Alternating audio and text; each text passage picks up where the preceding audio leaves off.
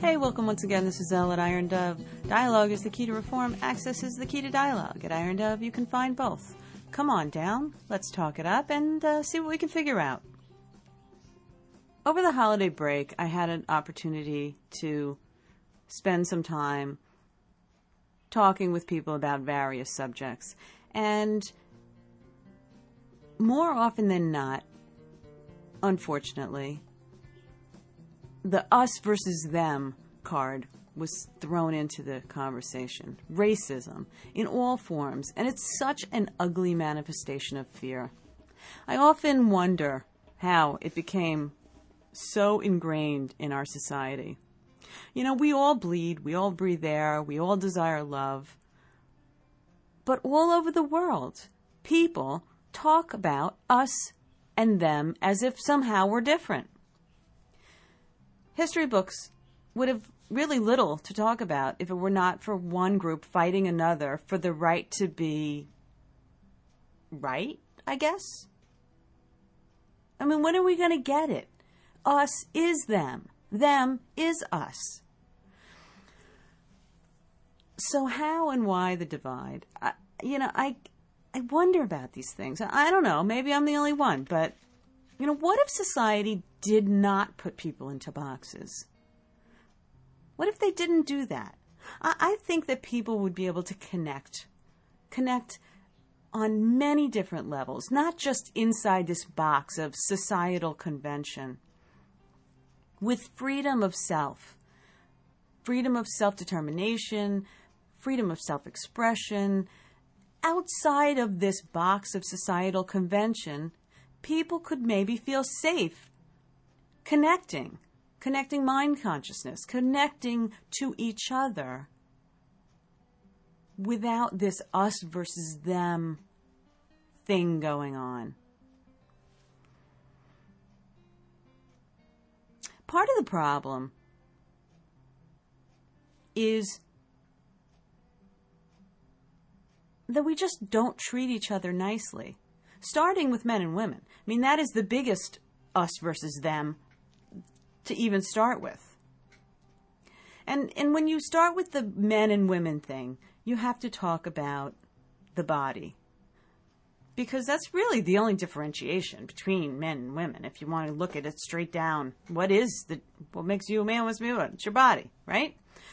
So, what is the body? The body is like the vehicle you could drive around in a Ferrari or you could drive around in a crappy old Chevy. And it's really just a matter of what you do with your body. It's just kind of how the experience, you know, it's really just a matter of what you do with it. We all come here with a body, and if you take care of it, you can be a Ferrari. And if you don't take care of it, uh, you could be a crappy old Chevy. Or maybe you chose to come here as a crappy old Chevy to experience what it would be like to go through a life as a crappy old Chevy. I, I don't know. But, you know, we all get a body. And when we come here with our body, the flight plan is set, no matter what kind of body you come with you have a life plan and you have a purpose, and whether or not you look and feel well while achieving this goal, it's up to you. But ultimately, you're going to achieve whatever it is destined for you to achieve in this lifetime. So, I don't quite get why people are so hung up on the physical thing. I mean, I want to look good. I take care of my body. I, I try to keep in good shape and things like that because it makes me feel better that's me. Um, I, I, I don't know. But anyway, so physicality. And, you know, what's the point of this physicality? Having a physical body is essential to having a feeling experience. And people are so afraid of feeling. Feeling. How many times have you heard it? Men are logical, women are emotional it's one of those them versus us things again. So men think and women feel. You can look at it that way. But we all think and we all feel. So it's ridiculous. It's just silly. But if consciousness were pure energy, then so what's with the body? Well, the body lets you feel. lets you feel things that hurt, lets you feel things that are good. It gives you sensations. It lets you move about and connect with other people so that you can have other experiences, whether they be intellectual or sensation, sensual. It, it's all part of the experience.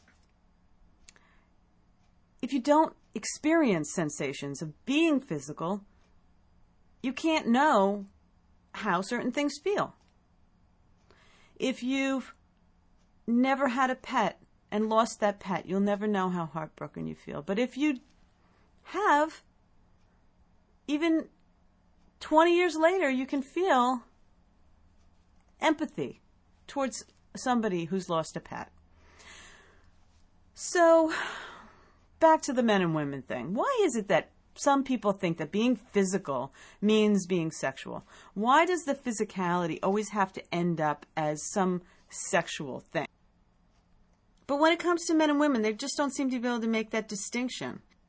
It's such an issue. Even the confirmation hearing that's going on right now for the uh, Supreme Court Justice, they've nominated Samuel Alito. Okay, he's a man and he's got his opinions on issues about women. I mean, the whole big things Roe v. Wade, reproductive rights, what are women's rights versus what does a man think? And it's like a man woman. Again, that's part of the problem. We're not connecting in a way.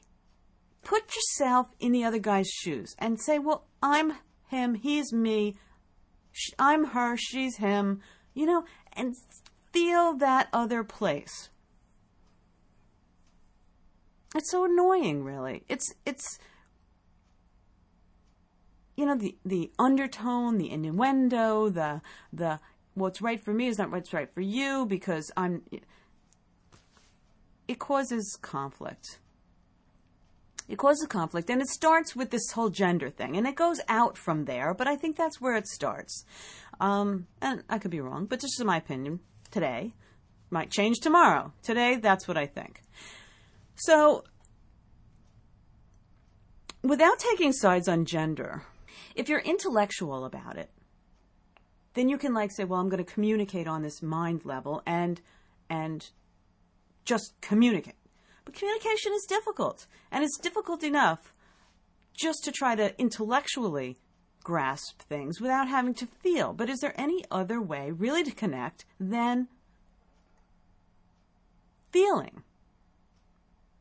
I mean, what other ways do we connect? We connect by making eye contact. We connect by saying hello. We connect by having common interests and supporting common causes. We connect in just a multitude of ways. But connecting as a global people is something that is a lot harder to do because, again, there is, unless there is some familiarity to the expression, it's hard to make the connection. It's hard to be in the experience. It's hard to be in the experience unless there's some underlying familiarity. And so the underlying familiarity has to be real, tangible, physical in a way. You know, it doesn't mean physical doesn't necessarily mean I'm touching you. It just means that we are connecting in a in a way that our energy is physical. Okay? So, you know, it, it it has to have some underlying familiarity. It not dogma, not religious written stuff or political dogma, no politics of a country, stuff like that. It has to be more personal. It's got to be personal because people can only make those connections if it is personal. You know, you walk down the street and you walk past people all the time, and unless you make eye contact and smile at them, or even just make eye contact. It, it's not personal. It's funny. People people are afraid to get personal. It's just the weirdest thing. I did this experiment where I walk down the boardwalk at the beach or I walk down the sidewalk and I'll see what happens. I make eye contact and I smile at people. And I would say that about half of them smile back. A third of them just look away.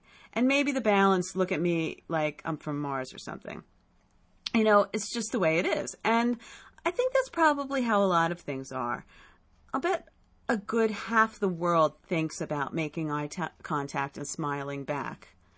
I just do. I just think that people in general are good, decent, kind, loving human beings that have been conditioned to be afraid of the unknown. Afraid of making it personal. And I don't even know why, honestly. I don't know why, but that's what I think. I think that, that it's like a social conditioning. I wonder where those roots are. I, I don't really know, but anyway, so back to common ground, the underlying connection, and how can we make this underlying connection? And, you know, I think that's why some of the major religions are floundering right now because they don't make that connection. They don't make it personal in a way that people can feel that there's a commonality, that there's an understanding, that there's like a greater sense of connection. It's very difficult to connect to something that worked 2,000 years ago in today's society.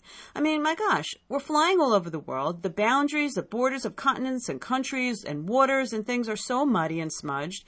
People connect from all over the world. Cultures connect from all over the world. It's such a global community that some of the dogma and precepts and customs and, and things that were so important at a certain time in a certain place are just so totally irrelevant and they don't work now.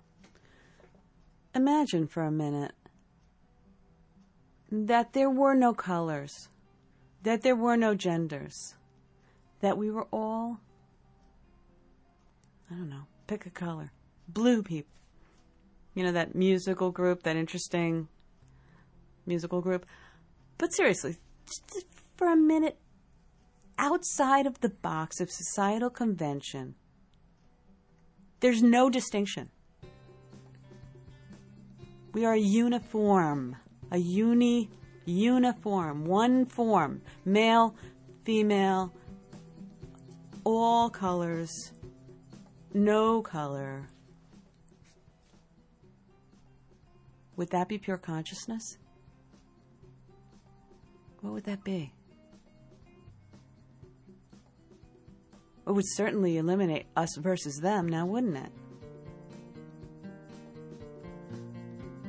This podcast is getting so long that I'm going to split it up and finish this tomorrow. So come back tomorrow and hear part two of Us versus Them.